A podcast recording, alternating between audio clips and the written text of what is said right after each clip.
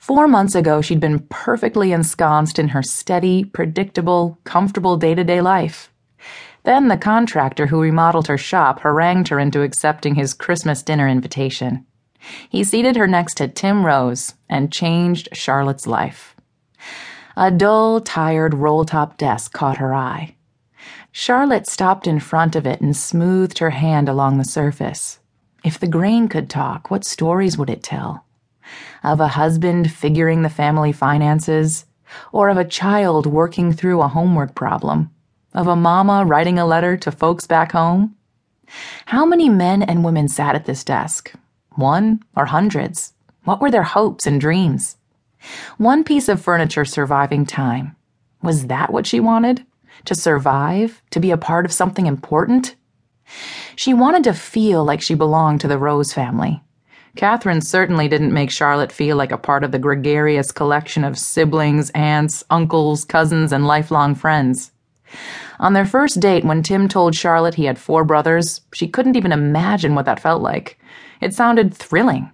She drilled him with question after question. Charlotte only had Mama, then old Gerd when Mama died. She'd never lived with a sibling, let alone four of them, let alone a boy. Was that why she accepted Tim Rose's proposal after two months? Fascination? At the moment, she wasn't sure her reason was love.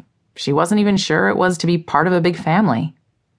Charlotte glanced down at the one carat diamond filigree and platinum engagement ring that had belonged to Tim's grandmother. But the ring had no answers. She had no answers. Charlotte Malone?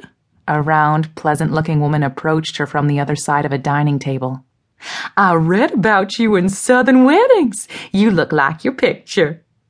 I hope that's a good thing, Charlotte smiled. Oh, it is. Your shop sounds magical. Made me wish I was getting married again. We hit a lucky break with that piece. When the editor called last fall, it was the last in a wash of fortunate waves breaking Charlotte's way. I've been married 32 years and I read Southern weddings about as religiously as a good book. I just love weddings, don't you? I certainly love wedding dresses, Charlotte said. I suppose you do.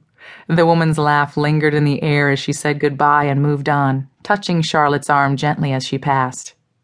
She did love wedding dresses. Since she was a girl, the satin and the sheen of white gowns practically made her giddy. She loved the way a bride's face changed when she slipped on the perfect gown, the way her hopes and dreams swam in her eyes. In fact, she was on the verge of her own transformation, slipping on the perfect gown, hopes and dreams swimming in her eyes. So, what was the problem? Why the holdout? She'd considered 15 dresses, tried on none. June 23rd would be here before she knew it. A year ago, February, she was barely getting by, investing all her capital in inventory while duct taping her shop, a 1920s Mountain Brook cottage, together. Then an anonymous bank check to the tune of a $100,000 landed in her account. After weeks of panicked elation trying to find out who would give her so much money, Charlotte redeemed her gift and finally, finally remodeled her shop. And everything changed.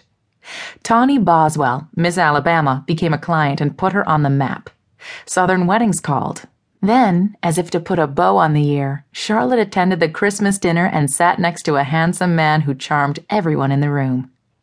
By the time she'd finished her first course of oyster soup, Tim Rose had captured her heart too.